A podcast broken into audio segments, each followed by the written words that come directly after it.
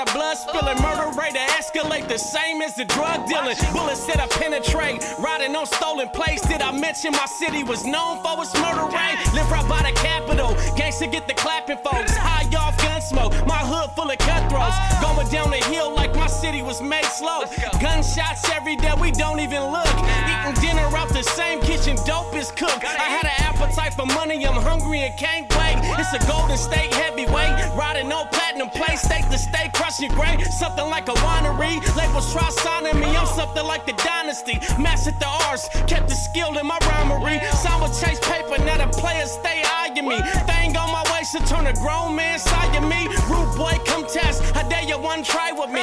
Got a full clip, I can empty off the side of him. Fake rappers try to invade us on my ciphering. All together, passing this money just like Welcome, those of you guys tuning in. We want to welcome you to the Mudville Podcast, episode number five. We thank you for joining us. If you or anybody else uh, has a testimony or you know has something that, that can relate to this testimony, leave a comment, share this video because I pray that this ministers to somebody.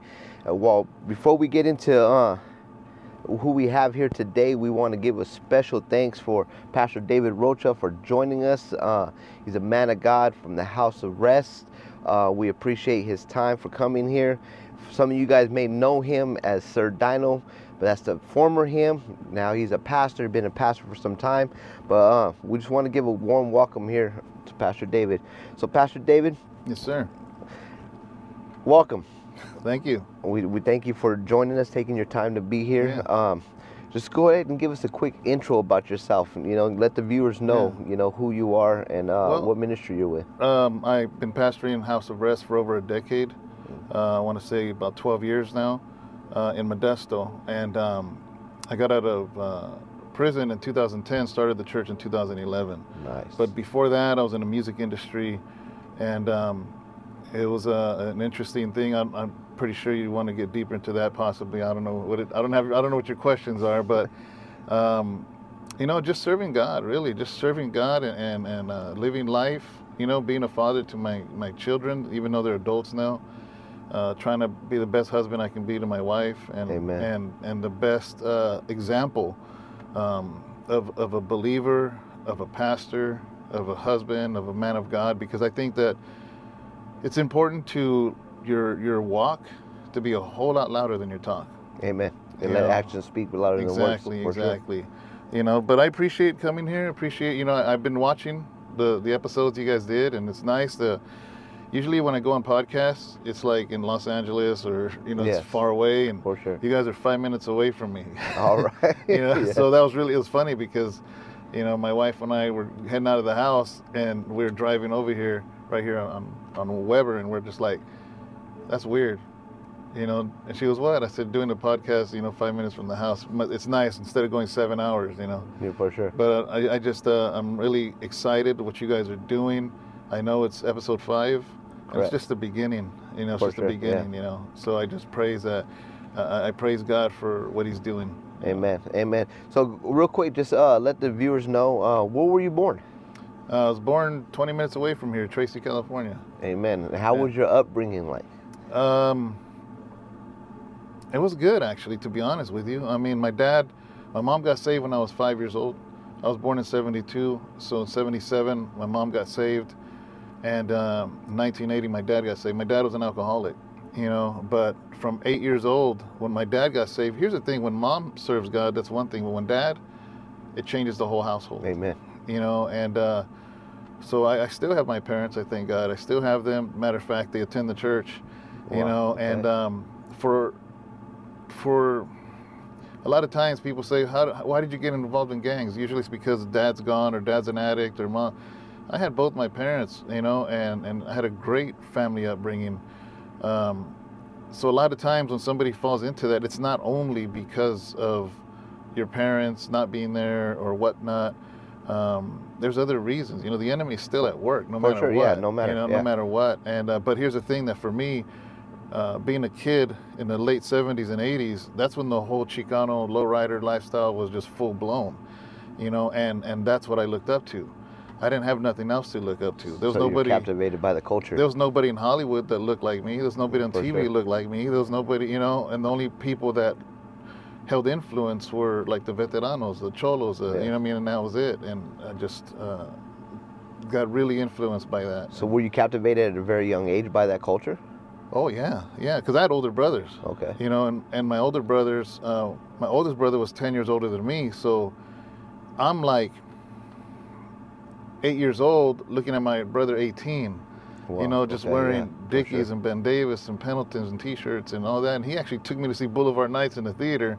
Okay. You know, and uh, just seeing that, I'm like, wow. You know, so in the house was this Christian household, but seeing my brothers, it was just very glamorous to me the way I saw things. And uh, that pull started very, very early on of the world. You know, being uh, pulling me, you know, from one way to the other. And um, I, I don't think my brother ever realized how much of that had an influence on me. The way he dressed, he had a lowrider, some of the friends he hung around with, you know, and then like movies like Boulevard Nights when that came out, you know, I don't think he realized how much influence that had, but it did.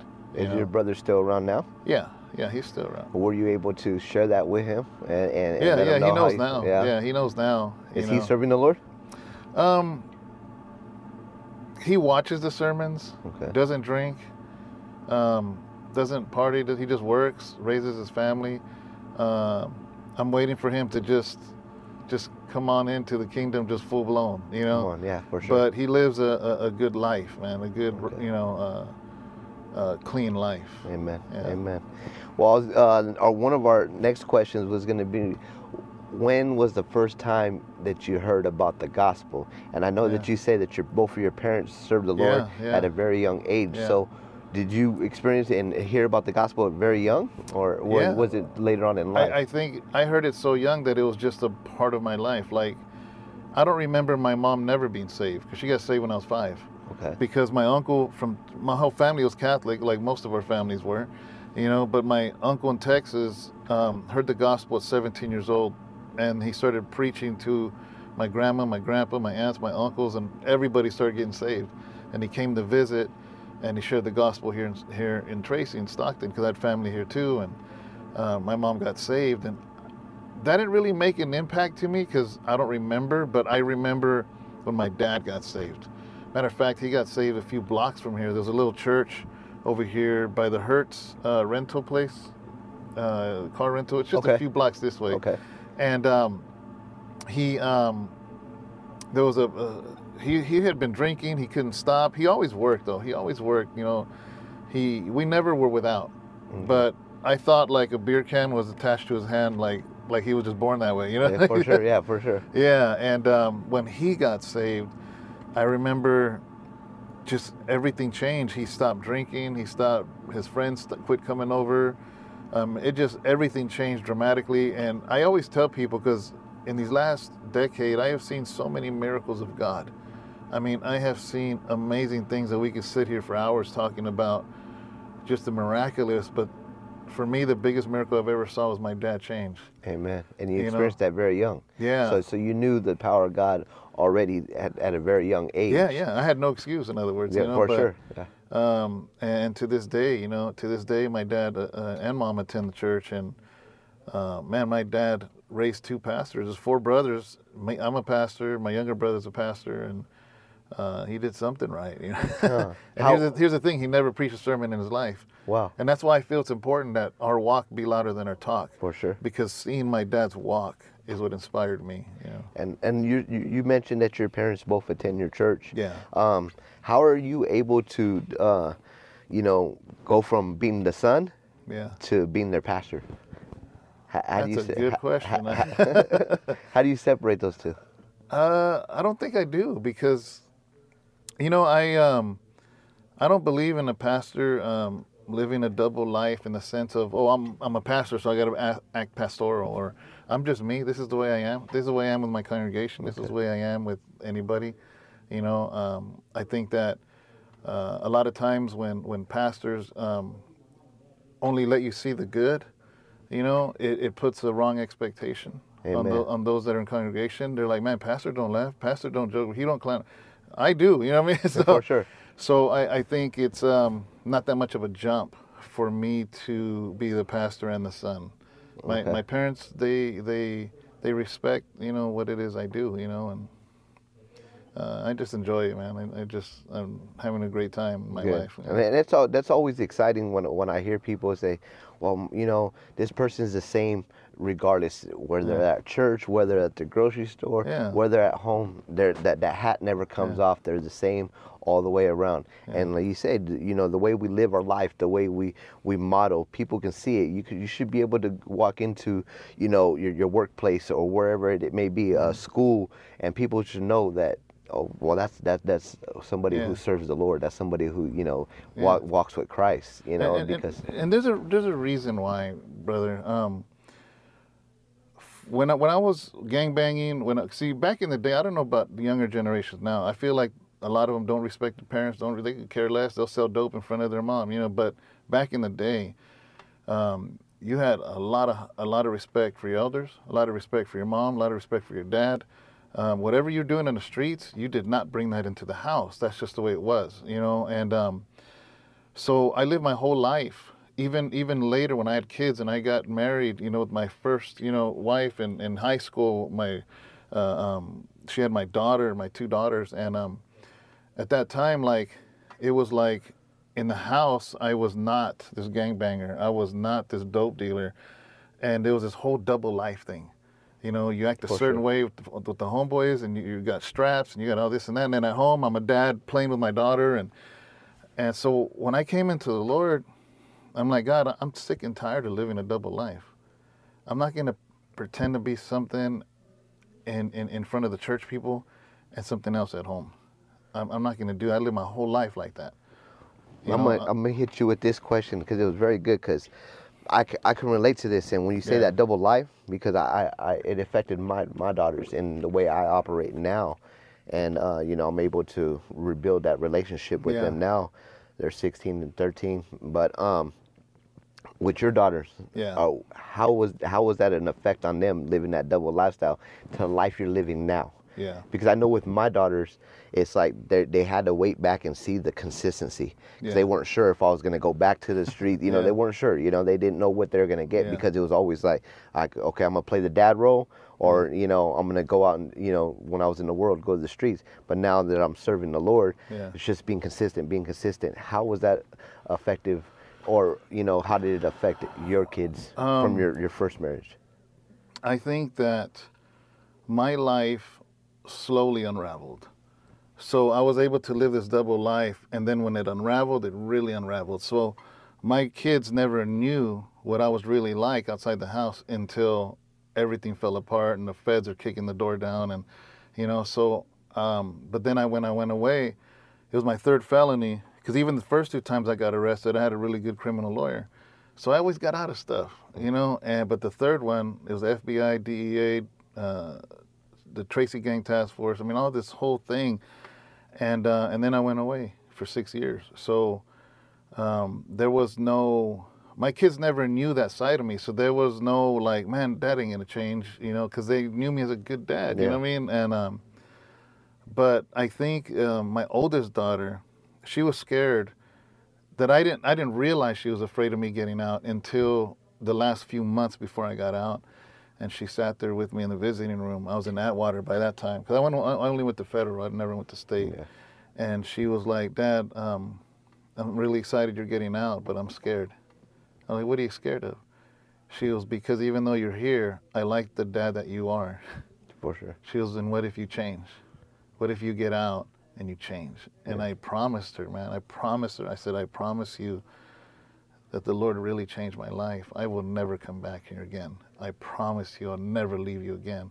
And I've kept that promise, you know? It's Yeah. been 2000 to 12 years now.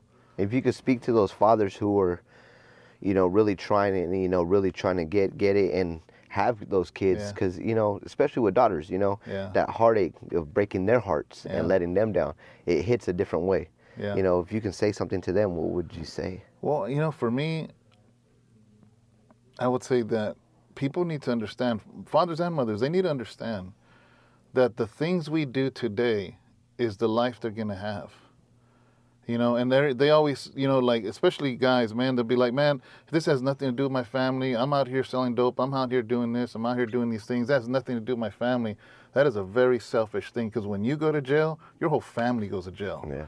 You know, it it it it, it, and it the the effect of what's in the fridge, the effect of the Mm. the place they're gonna live in, the effect of getting gas to even get to school, you affect them so much that it is it, it is just a selfish way of thinking, Yeah. and we have to quit thinking about ourselves because the moment you have kids, it is no longer about yourself, no ands, ifs, or buts. There's no option. It is no longer about you Amen. You know and and i don't say that like oh i'm telling i'm like i learned this the Yes. hard way. I learned this the hard way man. And um, that that when we have children it's about them. And and um, you know every time you see a prostitute every time you see some some you know dope fiend that talking to them that's that was somebody's daughter. For sure. that was somebody's son. And um, the chances of that being your kids is how you are with them and how you live your life because the the you know your absence is pretty much you you have set them up for failure at that point you know For sure, the statistics are high when when um you know father's not around, and especially when the mother's not around. The statistics Yeah. are high for them to be able to get go in the world and get involved with the wrong stuff. You know, Yeah, and, that's what satan wants Yeah. it takes the man out the and equation then you could you could take you could take even your your story that you had both parents, and you still were you know captivated Yeah. by the things of the Yeah. world. And that's how cunning the devil is. So my next question for you is when uh or who was it that evangelized to you other than my family other than your family? Wow. Um, I think it was a lot of people throughout my life. Probably my aunt. My aunt, who who's gone to be with the Lord, she would not give up on me. I had other family that didn't want me at their house anymore because they thought it, their house would get shot up or something if I was there. Uh, but my one aunt, she was in. She lived in Syria before in a camp as a, as a projects. There's one way in, one way out, and I had a cousin there I always hung around with, and she. Um, we'd be at a family get together. Nobody would even mention the gospel. I'm talking. I'm in my 20s. I'm hanging out with, you know, prison gangs. I'm just moving weight, connected with cartel and this and that. And and but she, you know, she would just see right through me, and she's like, "You need Jesus. Like I've been praying for you for three days straight, and this and that, you know." And she never, ever, ever quit. Never quit, man. And um, even through my incarceration, uh, she died while I was in prison but even that throughout that whole time she saw me get saved she she i mean just she walked she just rejoiced Come on. yeah, Yeah, she just rejoiced and she didn't get to see me out here you know but But she saw you saved. Yeah, She, she got to see you saved, and you know the prayers that she kept praying and praying day Yeah. in and day out.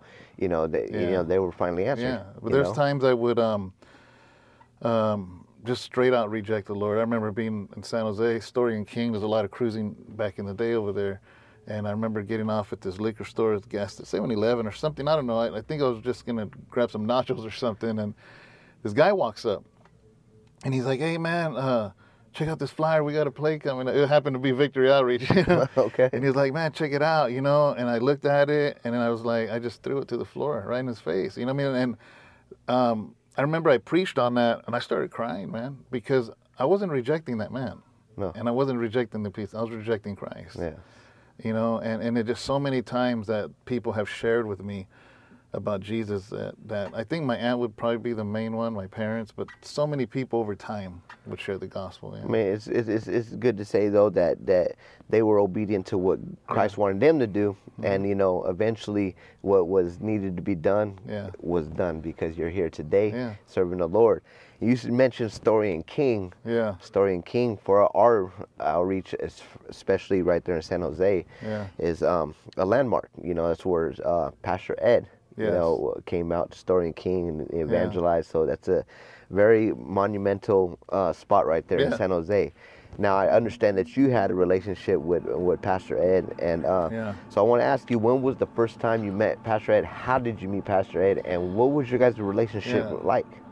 um the first time i knew of pastor ed because of duke of earl matter of fact i remember the play came here right here to the civic auditorium and it was full of gangbangers man you know i remember going you know what i mean i remember going and um it was amazing but at that time, I went to to see the play and the shootouts and this and that. Then when once the gospel, once Pastor Ed went on the stage and was sharing, I just kind of checked out, you know, to be Yes. honest with you, mentally. But I was listening. But I knew who Pastor Ed was. I knew who Sister Mitzi was.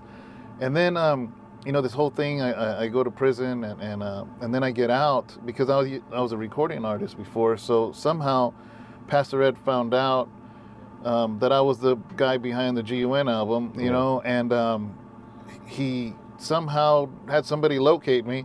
He had he was like a he had all kinds of feelers out yeah, there. for sure. Yeah, yeah, yes. And um, next thing you know, this guy knocks on my door and he's just like, hey, um, and, you know, I, I'm coming from San Jose and, and Pastor Ed, uh, I was like, Pastor Ed, the Duke of Earl guy? You know, and he goes, yeah, he goes, he wants to talk with you. And um, I was a huge fan of the movie. So I'm like, yeah, of course I like to talk to him. So I, I called him up and went down to San Jose. And uh, man, he embraced me. He embraced me. I was fresh out within a couple months, you know, and um, I think he was feeling me out. You For know, he's sure, feeling yeah. me out, and I, I didn't really know him other than the movie, you know. And we had a great conversation, and um, and then I went back again, and um, I just really liked him because I, I was coming out looking for guidance because I had served God those six years in federal prison, um, and a lot of it was in solitary. So I didn't had no nobody to to guide, nobody to to look up to, nobody to encourage, you know. And um, so I would attend different churches and, and immediately befriend the pastors of those churches. And um, so I enjoyed every time he said, "Hey, Dave, do you want to come down?" And I was like, "Yeah, of course," you know. For sure. And he's like, "I want you to share your testimony at my church." And I'm like, "Pastor, man." You can ask anything of me, but please don't ask me to share my, my I don't want to do that. I want to preach the gospel. I don't want to look back. I don't want to share my story. And he's like, "What do you mean you don't want to share your story?" You know, and um, he was very he was a very adamant man. yeah, for sure. he did not take no for an answer. Um, so he's like, "Okay, okay." And then the next, so he'd be like, and then he'd call and he'd say, "Hey, we're gonna have, uh, um, you know, so and so here. Why don't you come through? Come through, be my guest." You know, and so I'd go, show up in San Jose, go and um, and then uh, we'd go to the green room and he'd have dinner and I'd get to meet all the other pastors from the region and and I was just sitting there. I was the only one that wasn't a pastor, you know, just talking to these guys and um and then in the middle of it, you know, he'd be like, "When are you gonna share your testimony?" he'd put me on the spot, you know. And finally, um, the Lord rebuked me, man. The Lord, I was in prayer. And I'm just like, Lord, you got to get this pastor off me, man, because sure. he's just on me, and I don't want to share my testimony, you know. And the Lord was basically like, How are you not going to share your testimony? You were willing to give 100% to the enemy, but you won't give me nothing. No, when, when you say yeah, so when you say that, do you feel that the the devil was trying to stop you from from? I from think it was that? fear. Okay. I think it was fear because I didn't know if people forgot about who I was. I don't know if people knew who I was. I don't know because it was very tied in with, with Nuestra Familia and stuff. Yes. I'm not going to put myself out there in front of 800 people. I don't know For who's sure, there. yeah. You know, I don't know what's going on. I don't know what's happening. And because of that, and um, but the Lord rebuked me, man. And uh, finally, I called him and I said, "All right, let's do it." You know, and uh, so we did it. You know, and I, I, if I recall, I think the seating capacity is 800 there in San Jose. Uh, somewhere around there, yeah, it is. Uh, It's, it's it- a lot. But it was a thousand people showed up. Nice. They had to bring out chairs from everywhere. Um, the altar call was like over 200 people. It was amazing, man. And after that, God freed me of that fear, you know. And I just started sharing everywhere. I shared in Gilroy. I shared here um, when Pastor Robert was here in Stockton.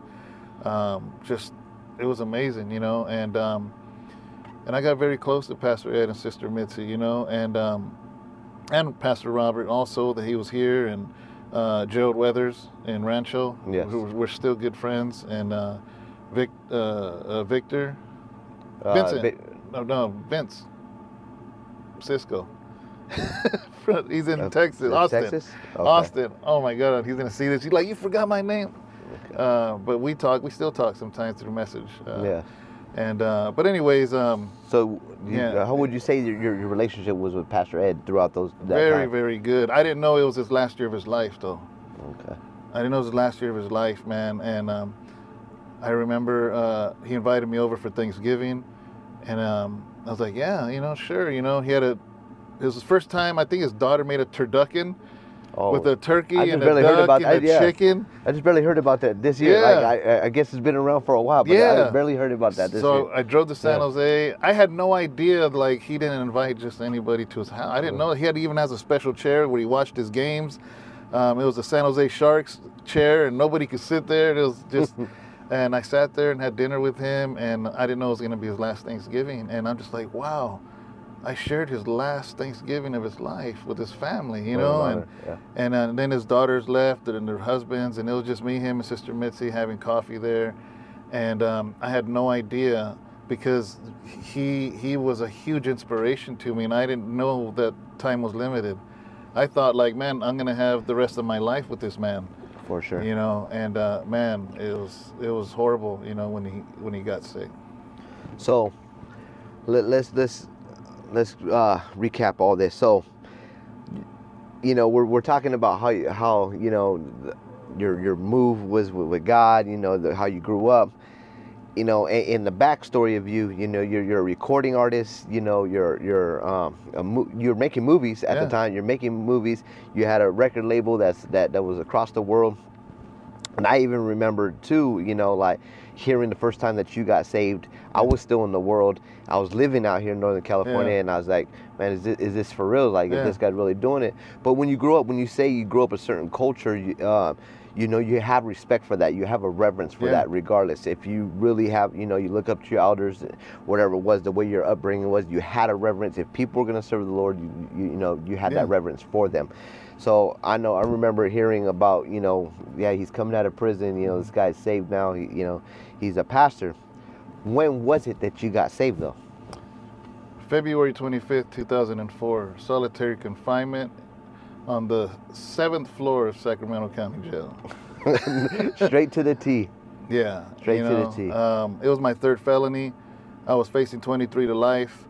Um, I had faced time before, fought it, would beat it, and this was a huge one. You know, and what a lot of people don't know, because I've had people say, and I don't see, I don't think there's anything wrong with anybody getting saved in jail.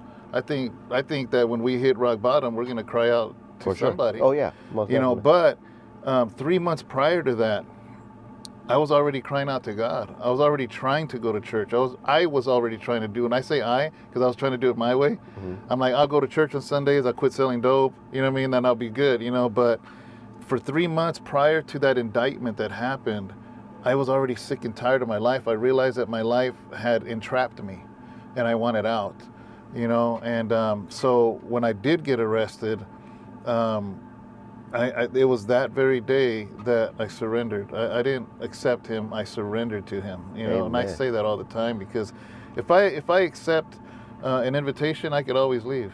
Amen. If I surrender, I'm in your custody. you know. For sure. And I said, Lord, I surrender to you. You know, and that was at uh, 2004. So, Amen. Well, see, you guys heard it right there. That is never too late. Even if you're incarcerated, you guys are right there behind bars. You guys, you guys can get saved. It's never too late. It's right Never. there. You know, it's never too late. You know, God wants you know you to surrender. That was a key word right there of surrendering. You know, not doing it your way, but doing it His way. Amen. All right, Pastor David. Um, question that I had for you is, uh, so you've been all over. You toured all over with your music and the Yeah. Dark Room Familia. Um, you know, you've been in uh, many cities. You know that, and that music right there in the secular world has reached out to many. Started a whole movement. You know, the whole Norteño movement was behind it. Yeah. Now that you're a pastor, Mhm. how do you separate that, or um, is that identity still around it that uh, it lingers Yeah. from the secular to you being a pastor now? I think it's a bittersweet relationship I have with my past because, um, in one sense, I wish it didn't exist. But in another sense, it opens doors. And it opens doors for the gospel to press through. You know, and, and I mean, the way I see it is everything the enemy does, God will use it for his glory every single time. Amen.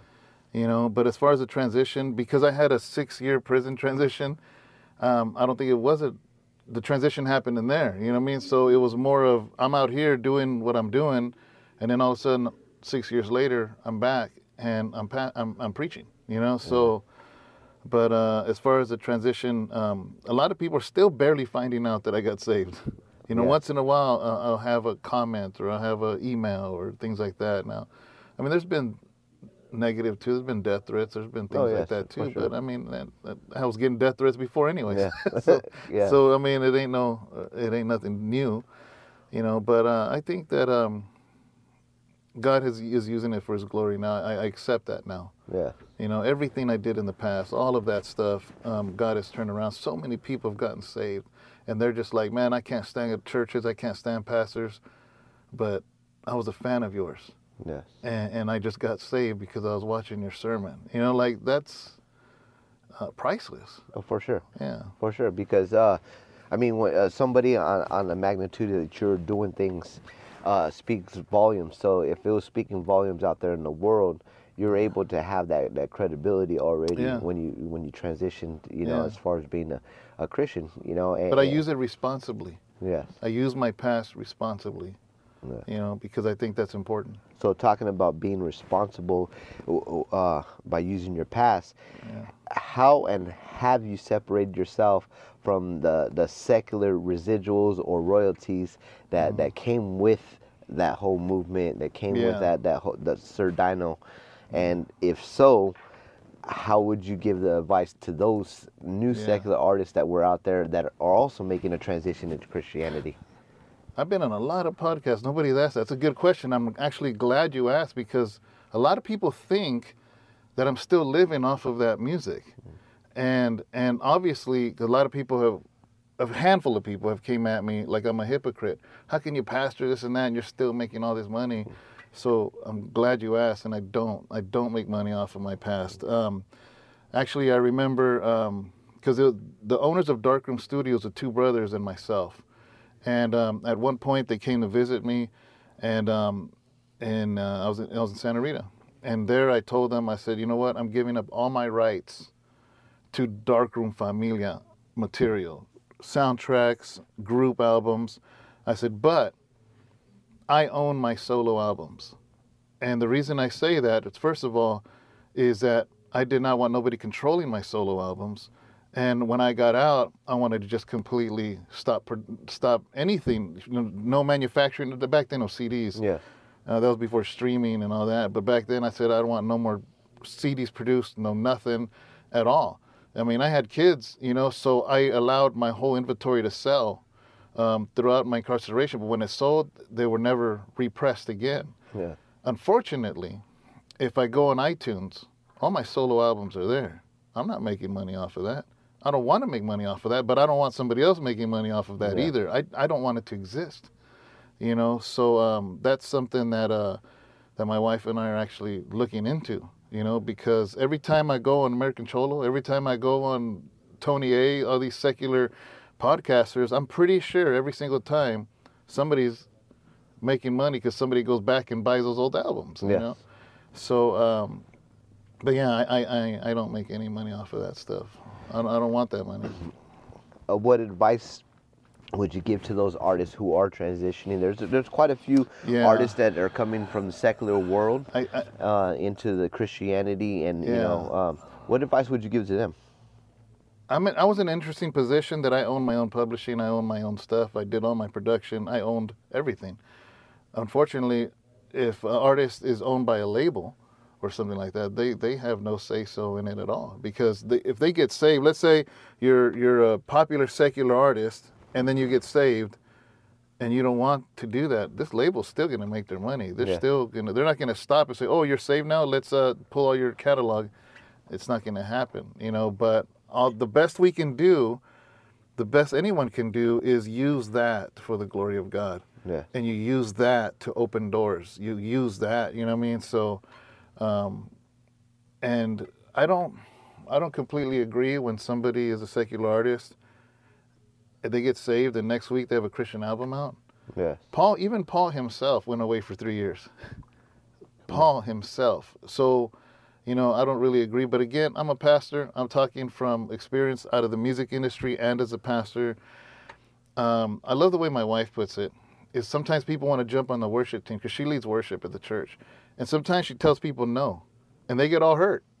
But she's really trying to save them because the moment you put yourself up to be in the front lines of worship, The attacks come. everything is going to come yeah, at you and we have seen people destroyed Yes. but a lot of times you know when somebody is brand new christian they were a secular rapper now they want to rap for jesus they have no idea what they're asking for For sure, because Yeah. they, they don't understand the battles that that come with it. Uh, not only that, we, we talked about it earlier when we talk about walking the, the walk. yes You got to build your character. Yeah. You you have to build your, your character, and that that that when people see that, and then you know they do come out with a Christian album, they can say, okay, this is legit. This person has walked that walk Yes. for this time. This person has really Yeah. lived that life for this amount instead of of time. i just saw him at the club last week yeah. you know and and I, I, I think it would be safe to say that uh, uh, maybe sometimes that gives a bad taste you know, about Christians. Mm-hmm. You know, uh, in, you know, to other people who are looking and say, "Well, man, look at this. This is why Christians, you know, they're hypocrites. You know, or Mm-hmm. this is why we don't go to church because they're all hypocrites. Like, because you say last week they're in the club, and then next week they, you know, they're playing playing Christians. And Mm-hmm. Yeah. uh, I think it's very important that we do build that character. And uh, so, the advice that you would give to the secular artists is, you know, that are transitioning Yes. uh, into Christianity is to Sit you know, down. sit down. Yeah, and I would say this too, is is every single person that has a gift, I don't care how talented you are, if it is not laid down at the feet of Christ, is it is ineffective. It is ineffective, you know, because remember when Jesus fed the five thousand. Jesus said, "Go, you go and get some something." And they came back with a couple fish and a couple loaves. Yes. That did not feed the masses until it was in the master's hand, and he blessed it and broke it. Come on. So unless we put our talents at his feet and he blesses it and break it, I don't care how talented you are, I don't care how much good of a producer you are, whatever, I don't care what it is. If it is not laid at the feet of Jesus, it is ineffective for the gospel. And that's what a lot of people and I hate picking on Christian rappers because I think this goes everywhere, even musicians, singers, Yeah. authors, whatever. It better be laid at the feet of Christ, you know, uh, because if not, we're building up our, our worldly kingdoms. And every worldly kingdom is under the God of this age. Amen. Yeah. So when we talk about that, um, uh, as far as like you know the transition, Mm-hmm. it you know because we know that you, you you were a master when you're out there in the secular world. You, I mean, like you said, you had your own publishing. Yeah. You, you did it all. You had you owned your own uh, rights to everything. Now, as far as being a, a Christian, Yes. can we expect anything on that magnitude that you're doing, like as far as like movies or anything? Uh, Movies, yes. Okay. Yeah, that's a Wh- wh- dream of mine. What can we expect? Uh, I want to I want to retire as an author and a movie maker. Come on. Okay. you know, um, I remember Pastor Ed telling me, David, you don't know it, but you're gonna carry the torch that I started. Wow. And I know that's uh, that might sound I don't know because I am I'm not a Victory Outreach pastor. I'm not. Maybe somebody in Victory Outreach says, "What are you talking about?" Yes. You know, but I mean no disrespect to the ministry at all. But he said that, and made, what made, and he we were talking about films. We were talking Right. about movies because he knew I did movies, and that was his passion. Uh, I remember asking him, "What's what's next after Duke of Earl?" He goes, "David, I got so many movies in my heart I want to write, and I don't have time." Yeah. He goes, and I don't know if I'll ever have time. This is before he got sick. This is before, um, and he says, "You're gonna carry that torch." You know, uh, I do have movies in my heart that I do want to get to, and and not just little cheap, you know, movies like real films that I Yes. have in my heart that I want to do, uh, and and author more books and uh, raise up more leaders. you Okay. know. So are you working anything uh, on anything currently uh, right now as far as like a uh, film? Because I, I've seen other podcasts that you have done, Yeah. and uh, I know it's, it's, been put out there. You know. the- Yeah. I was I was working on a film. Mi- Midst of My Confusion was a story I wrote before Christ. I was working on that, but I put it on pause because right now I'm working on a documentary actually, uh, uh, based on on my wife's brother. He got um, a 25 year sentence in federal prison. He's on his last year or so, um, and um, there's a lot of things that happened that got him incarcerated that were just really crooked, and he was finally ready to share these things. And uh, so I've been interviewing a lot of the family, getting a lot of his backstory. I'm just working on that right now. Uh, but once once I do that, there I, I do want to do. I'm not sure if I'm going to go back to Midst of My Confusion or not, but um, I've talked to Eli about doing a film in his life. I don't know which whatever way God wants to direct my life. Talking you know. about Eli Contreras. Yeah, yeah, he attends House of Rest. yeah. Oh, nice. Okay. Yeah, so we've talked to him about that. Uh, Brother Alfonso is another guy at our church. Really would love to make his book. We publish his book too. uh, into a movie. I don't know. I, I just know it. I just want to do film. Yeah. You know, it's something that I studied for a lot, a long time, and have uh, I think six movies under my belt from the past. Yes. I did a Christian film called Always with You. I did do that, and um, I'm looking to getting that into Amazon Prime, Okay. uh, and that's a Christian film that I did. Yeah. Amen. So, with that being said, uh, as you you know, um, as if you're a secular artist or those who have recently transitioned into the Christianity world and and still want to utilize those gifts, it's possible.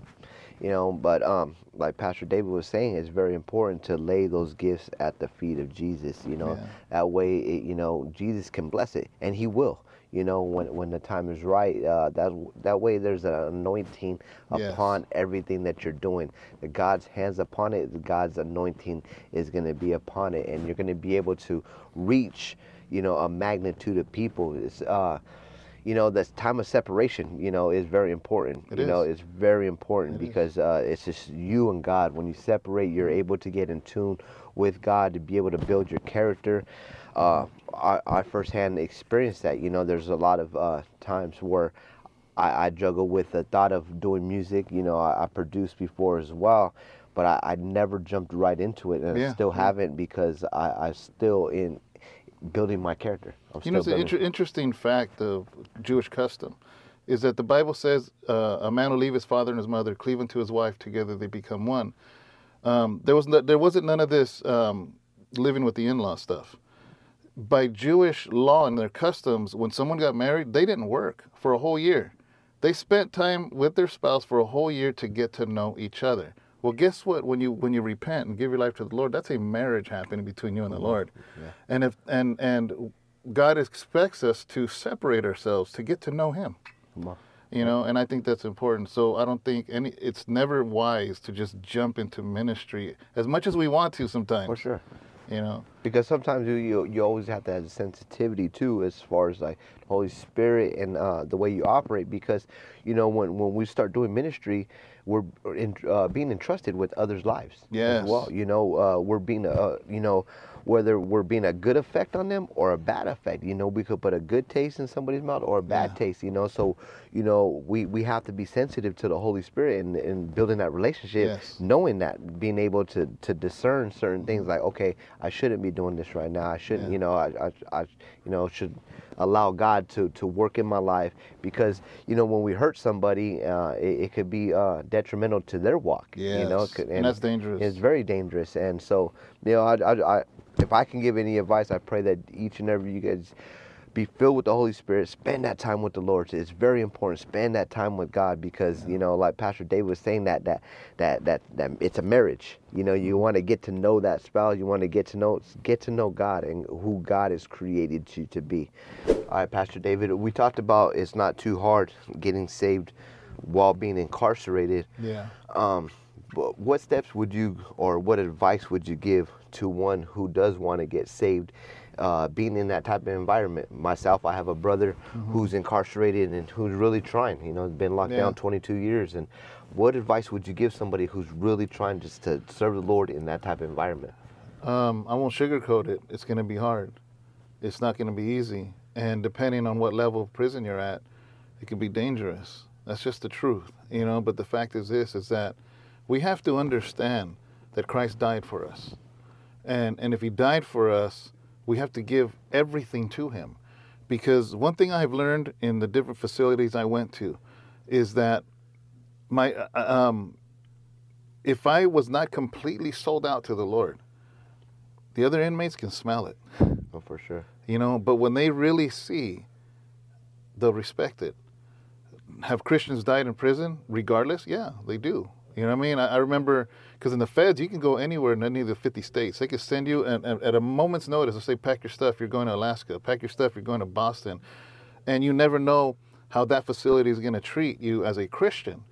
But you got to make up in your mind who you stand for Yes. you know and um, but for the most part um, you just got to serve god you just got to uh, um, be remember that that meekness and weakness are completely different being a christian does not m- mean being weak it means being meek what is meek is you hold that power uh, the the power that you have to destroy, you you hold it back, and and uh, just because you're capable of it doesn't mean you do it, you know. And uh, for me, um, I had um, a lot of times people would would shine me on because especially uh, fellow homies from up north. But when they saw that my walk was real, when they saw that my like again, you know, your your your walk has to be so much louder than your talk, and they and they have to do all they can do is respect it. Amen. You know, and you just serve God, man. Serve God, and don't look to the re- left, don't look to the right, and and just put your hand to the plow and go forward. You know, and that's all you can do. Pray that administers somebody. Even if you guys are watching, if you guys are incarcerated, we know that you know people are watching stuff and it's, it's, while they're incarcerated, but it's not too hard, you know. So, uh, like Pastor David was saying, you know, let let your walk, you know, speak louder than what it is you're preaching about because it's very important Well, if we were ready to die for the neighborhood, Come then on. we better be ready to die for Jesus. for sure. I remember when I was doing my movement and uh, when I decided to, you know, to serve the Lord, I was ready to die for that cause. I was ready to die for the cause, and and and, and I told myself that that same thing. I said, if I was ready to go all all in, Yeah. and, you know, ready to go all out for what I believed in, I'm, I'm I should do the same. How for much Christ. more for Yeah, Jesus? for sure. And he, you know, he went to the cross and Yeah. did it for us. Yeah. You know, so it, it's you know we can we can lay our lives down for who he is and what he has done for us. My next question for you is when did you experience the baptism of the Holy Spirit? Mm, solitary confinement. Solitary confinement. yes, it was actually um, um, it was two years after I got saved. okay.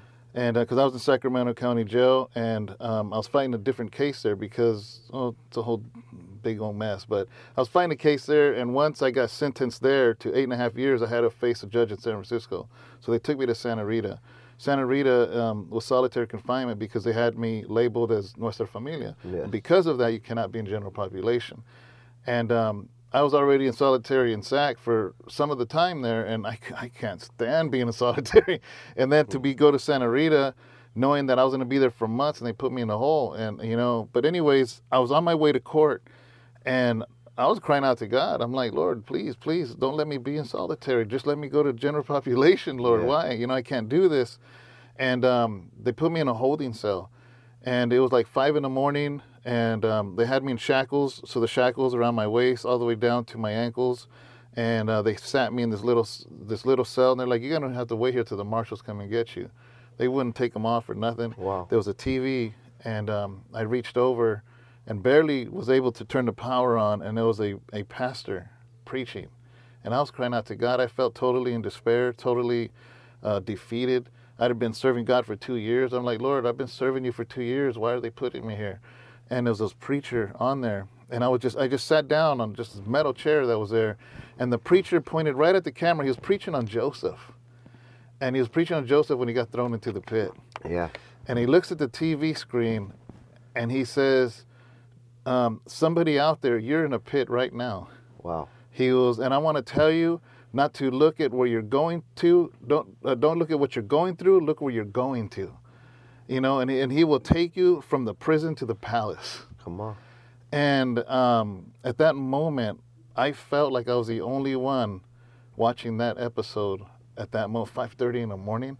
And he looks eh, like God is such a strategic God, you know. And I started praising Him. I'm like shackled up, and I started praising for the first time. I felt like like oil pouring on my head, and I started to speak in a language that I'd never spoke before. Come on. you know and uh, i honestly thought i was crazy right? Yeah. it was just flowing and flowing and i remember stopping because i i remembered i was in a cell and i'm like the marshal's gonna think i'm nuts right? And um so i went to court that whole day and that whole process and everything. When i finally got back to my cell that night and i'm like lord what was that about? I said if it's what i think it is let it happen again in the name of jesus and boom it hit again Mm. and i was just worshiping and, and just speaking in a heavenly language and uh, I'll never forget that moment, man. You feel like like a, a sense of just peace. It was everything just- just, yeah. a weight lifted. Everything was just you know no worries in the world. the way I want know? to say is this: is that I know I was saved for two years already. I'm not going to say that I didn't get saved until I spoke in tongues, but I am going to say is this: is that uh, imagine an EQ or not EQ, say a, a, a mixer. We know it has channel Yes. one, channel two, channel three. Let's say being a non-believer, everything was at zero, and then being a believer, everything's at three. But when I got the the baptism of the Holy Spirit and speaking in tongues, I felt like all of them got turned to ten. You know Oh, what I mean? on. And it was Yeah. just like my whole Christian walk just changed from that moment on. Uh, I ended up spending a year in that cell by myself. For, you know, just complete solitary. I didn't get one hour a day. I didn't have a cellie. I would get a shower every three days. And um, but it was at that time in that moment that if that empowered me to get through that year, you know. And but yeah, that's Now was in Santa Rita. that was in Santa Rita. Yeah. Man, I remember. Santa Rita's no joke. No, it's not. No, no joke. I, I've, I've been there, and it, it's just not a Yeah. pleasant place to be there. Yeah. But uh, but we know that the Holy Spirit was there. Oh yeah. and you, There- you were there's no- I don't Come care on. how wall, how th- how thick a wall is. Jesus can't get. He, he can't keep Come them on, out. Come on. Talk about Paul and Silas, you know, praying down and, and worshiping God, and the walls fall down. Amen. You know? So Amen. come on. Uh, next question is: When was the first time that you feel that you were gifted? I still ask myself that now and wondering. um, I knew I knew early on that the reason I was a recording artist, the reason I was on stages, the reason I had the name that I had was because it was a gift from God. I was just using it wrong. You know, so um but when it comes, you know, to sometimes I don't want to accept those gifts, I guess. See, people have told me even like three years ago, they're like, Man, Pastor, you're gonna pastor pastors. And that sounds scary to me. And I'm like, no, no, not me. I'm just gonna pastor Modesto and that's it. Yeah. So sometimes a lot of times I I'm in denial of the gifts that God has given me. Well, le- let's just touch on that. You you talked about being pastors of pastors. Mm-hmm. You have House of Rest, Yes. which is in Modesto. Do you have any other congregations? Mm-hmm. we have Lake Tahoe. of- We started that three months ago, a little over three, four months almost, four months ago. Um, we have a house church in Texas. Um, it's it's it's because it's beginning. You know, it's beginning. Not only that, but our YouTube channel. I was on. I was doing YouTube um, channel before the live even existed. I would have to upload all night long. That's when the internet was slow back in Yes, for sure. 2011. All my sermons are documented all the way but from back then, and um, so in all of those years, there's so many people that we've met, different pockets of, of the nation and the country, where um, because of YouTube, because now we do devotionals, um, the Bible studies, everything, just leaders are being built up, and Yeah. and even in our local church now, you know, and um, I guess that gift, the gift of writing, you know, like I publish books. Um, Let's talk about your books that you yeah. brought. Uh, yeah, w- yeah. This is my story. Actually, I, this is my testimony. Um, I started this in Solid in Santa Rita. Okay. You know, I finished it when I got out, but this is uh, Lost in the Storm, and then this is my recent one. Who are you? Identity in Christ. And that's my more recent book. It's a teaching on who you are in Christ. So many churches, man, every church, from even the Catholic Church, teaches who God is. Yes. Problem is, te- te- uh, is churches don't teach us who we are in Christ Come on. you know and we end up feeling like like like god is way up there and we're just down here just groveling but the bible says that we're in heavenly places in christ jesus you know and um, a lot of times i tell people they're like oh man i'm getting attacked by satan i'm like how what do you mean do you have christ in you? No. and they're like yeah. What did what did, what did demons do around jesus? They're like they ran from him. They screamed from him. I said and who do you have in you? Come on. I said, you got to learn who you are in Christ, man, because we are not walking around this world defeated. You better, you know, have your back straight and, and tighten up your bootstraps because we're at war, and and and the and the enemy is running from us. I totally believe in my heart that if I walk into a bar down the street, all them demons are going to come screaming on. out because of who we have in us. Yeah. So this book, um, "Who Are You? Identity in Christ," is is it empowers believers and teaches them who they are. I, do, I this is a seminar of mine for like the last eight nine years. And for Yeah. the for the viewers, uh, where can they can find this book at, and where can they get it? Uh, anywhere, anywhere, but the main place will probably be Amazon. okay. Um, there, it's also on Audible. I did the narration. Okay. It's also as an ebook. Yeah, both of them. So, who are you? Identity in Christ and Lost in the Storm is my testimony. Because right now we're just zipping through it, but this Yeah. is this is like exhaustive. You know. Oh, for sure. Yeah. My next question for you is now because you you said that a lot of people tell you what you're get you know what you're called to do you know that you're going to be pastors of pastors. What do you feel that God has called you to do? You. What do you feel that God has called you to do? to empower believers. Um, I don't believe in mega church. I believe in mega Christians Okay. to build people up because the times is coming where where where we're going to be attacked worse than ever before. COVID is just that was just the tip of the iceberg. And um, if we don't start to grow strong Christians, we're going to fail. We're, we're going to we're not doing anybody a favor by giving them fluffy sermons. We're not doing anybody a favor. And I'm not saying doom and gloom. That's completely different.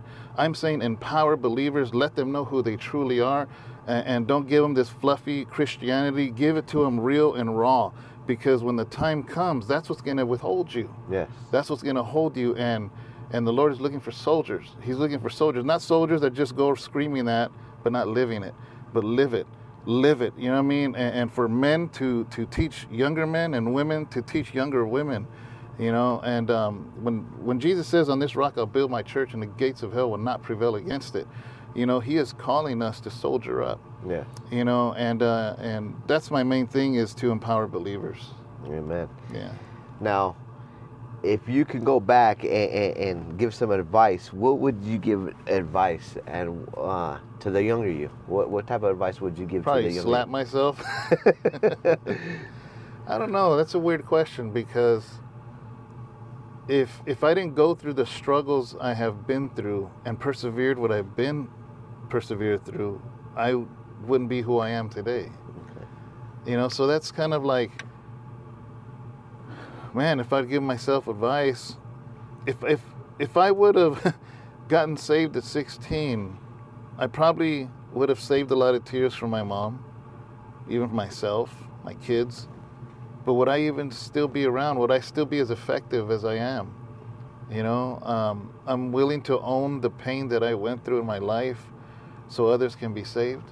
I have I've met so many people, even to this day in a secular world, that will listen to me because of everything I did before. Yeah. So I don't know if I would change anything, but my God, you know, I, I don't know what I would tell my younger self. I don't know, other than slap them. For sure, because there was a lot of chaos and everything that was going on. Yeah, a lot of yeah. a lot of moves that you made that you know you probably man I should have never made that move and yeah. you know. But now now living that Christ, of course, you know. Um, it, builds you to who you are now, and Yeah. you are able to reach a, a, a certain dynamic of people, and, and you know be, those are that are in the secular world are captivated by because you actually experienced it. It's like this is a man of God who's actually been through, who's walking what he talks, Yeah. you know, who does who practices what he preaches, you know, who's who's living the word of God out. Mm-hmm. And people, like you say, when you, you mentioned it earlier, when you're in prison, people, the prisoners go smell it. Oh, you know, yeah. If, if you're fake, they- they're gonna smell it. Yeah. You know, I mean, you can you can tell right away. You know, so that's I, I believe the way you operate, you know, has been effective Yes. in, in, in that in that realm when you know the secular people can reach out to you and be like Yeah. you know I, I need some advice hey you know let's Yeah. let's talk and you know it's very intriguing that you know that that people uh, grasp the concept concept of that Yes. and understanding that you know what like look our lives not just what we talk about but how we live it speak volumes Yes. Mm-hmm. and we never know who's watching because you know even now with the viewers that might be tuning in we don't know who's uh, watching who's listening who this may reach Mm-hmm. but as long as we continue to do what it is that god has called us to do and Yeah. walk walk down that path and be led by the holy spirit Mhm. you know uh, you, you know your your time of incarceration you, you served it wholeheartedly Yeah. you know serve god wholeheartedly and you know that that's admirable because you know there's a lot of people uh, struggling with that identity you know they want to Yeah. serve god you know they, they they don't know what to do they get they, they get pulled back by the things of this Mm-hmm. world but you actually went through the battlefield in in, Yeah. in in in you know not only just regular prison and state prison but you went through the feds Yeah. you know and, uh, and like you said you know at any time they could have shipped you anywhere Yeah. but you you you were you were ready to still stand for what you believed in Yeah.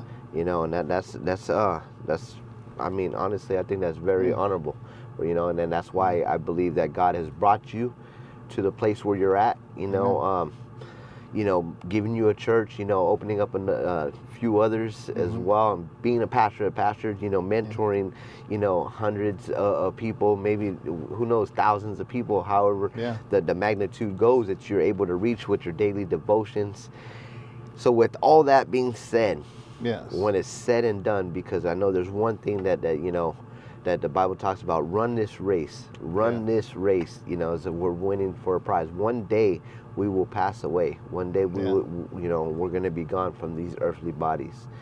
You know, on your tombstone, if you can put three words that best describe your legacy, what would you want to put on there? He loved Jesus. He loved Jesus. That's it. Come on. Yeah. There's. Yeah. yeah. I, I, I. My prayer. It's kind of morbid to think this, but my prayer is whenever my last breath, whether it's tonight or many years from now, is I use my last breath to say His name. So I'm like, God, however I die, let that be the last thing. Amen. Well, those of you guys that joined us here tonight, we want to thank you guys very much. Uh, we pray that this testimony, that this that this podcast, touched you. You know, if you know that it could touch anybody out there, share it. You know, um, um, send it to somebody because you know right now we're living in dark times, and we we we, we heard it from Pastor David Rocha. You know, who lived that lifestyle, who actually went through the darkness. I mean, his label was called Dark Room Familia. You know, I mean, how darker can it get than that? Honestly, you know, and uh, now we're here, you know, and this man has walked uh, a walk of Christ, living that that true identity, you know. And there's more that you know that he can talk about. So if you want to reach him, go ahead and leave a message. Reach out to him. Uh, I'm pretty sure that he'll open up his time to be able to reach out to you as well, because we all have a common vision. We all have a common goal, is to be able to spread the word, to be able to reach those who are lost. Because we, each and every one of us that you see that come on this podcast, we've been there. We've been broken. You know, we've been bound by chains, but Jesus has set us free. We know that the truth is is in, in, Jesus Christ, and you know we wouldn't be able to do this without Him. And so we pray what He has done for us, He can also do for you as well. You know, Yeah. we're not we're not nobody special. We're just you know the ones that say yes, Lord. We'll, we'll be that willing vessel that you want to use and go out and do what it is you have called us to do. Pastor David, I want to thank you for taking your time to come here on this podcast. It was an honor. You know, it was a surreal moment for myself because you know just the lifestyle that I came from and, and just everything. You know, and uh, you know to to I believe this was God ordained that the way He Amen. did it. You know, Amen. and uh, and just the way you know you've been continuing ministering. Uh, I pray that that that God uh, continue to use you in a mighty way. You know, Amen. um, and, and whatever it is that that God has for your family, we're going to continue to keep you guys in Mm-hmm. prayer. Those of you guys that need prayer, send them, put them in the comments below. We'll pray for you. You know, and, and you got a whole team that's praying for you, and we want to thank you again uh, for giving us your time. And we just want to say God bless and have a good Can I night. give a website? Go ahead. www.houseofrestchurch.com. You can find out about the books. You can find out about our YouTube channel. We have over 10,000 subscribers on there. And uh, we're on Facebook and Instagram also. So Amen. just go to the website and you'll get all of it. Amen. You heard it there. So, and throughout this video, I'm pretty sure that the handles are going to be on there as well, where you can uh, find Pastor David uh, Rocha. And uh, like I said, he's not a hard man to get a hold of. You know, you anything ministry, he's there to, to uh, you know reach out and, and and answer any questions that you have. We pray that you have a blessed evening. Thank you for tuning in tonight. All right, everybody, we just wrapped up our last session of the season. We're so grateful for you guys tuning in. We appreciate you guys. Hats off to everybody who hopped on here. Thank you guys for sharing this message. We pray that this testimony reaches the masses. This is just another way and another tool for us to do ministry effectively through evangelism through the airwaves. Mudville Podcast, this is the last show of the season. Looking forward to seeing who we have next year. You guys, we just want to pray that you have a great holiday. You have a blessed Christmas. Spend time with the family. Matter of fact, when you're with your family, throw one of these podcasts on and watch how God moves and ministers in your house. Coming to a city near you, it's your boy Beans. I'm signing out. Thank you guys, man, from the bottom of our heart. Us at Victory Outreach Stockton. We appreciate you guys. We love you guys. And we pray that you have a blessed holiday. And make sure you share it, man. Tag somebody in the comment section, at somebody in the comment section. Share this video. Let this thing go crazy because this is just another way where people can get reached. Remember, God loves you. God died on the cross for all of us, and we all have a story to tell. And this is the platform where we do it at, right here in Stockton, California, Mudville Podcast. I'll see you guys soon. Peace out, y'all. Yay! I was dying, but he brought me to life. Found life when he told me to die. I couldn't hear over the noise of my pride. I couldn't see till he put mud in my eyes. The devil put work in my city. That's why they need God's word in my city. The devil put work in my city. That's why they need God's word in my city.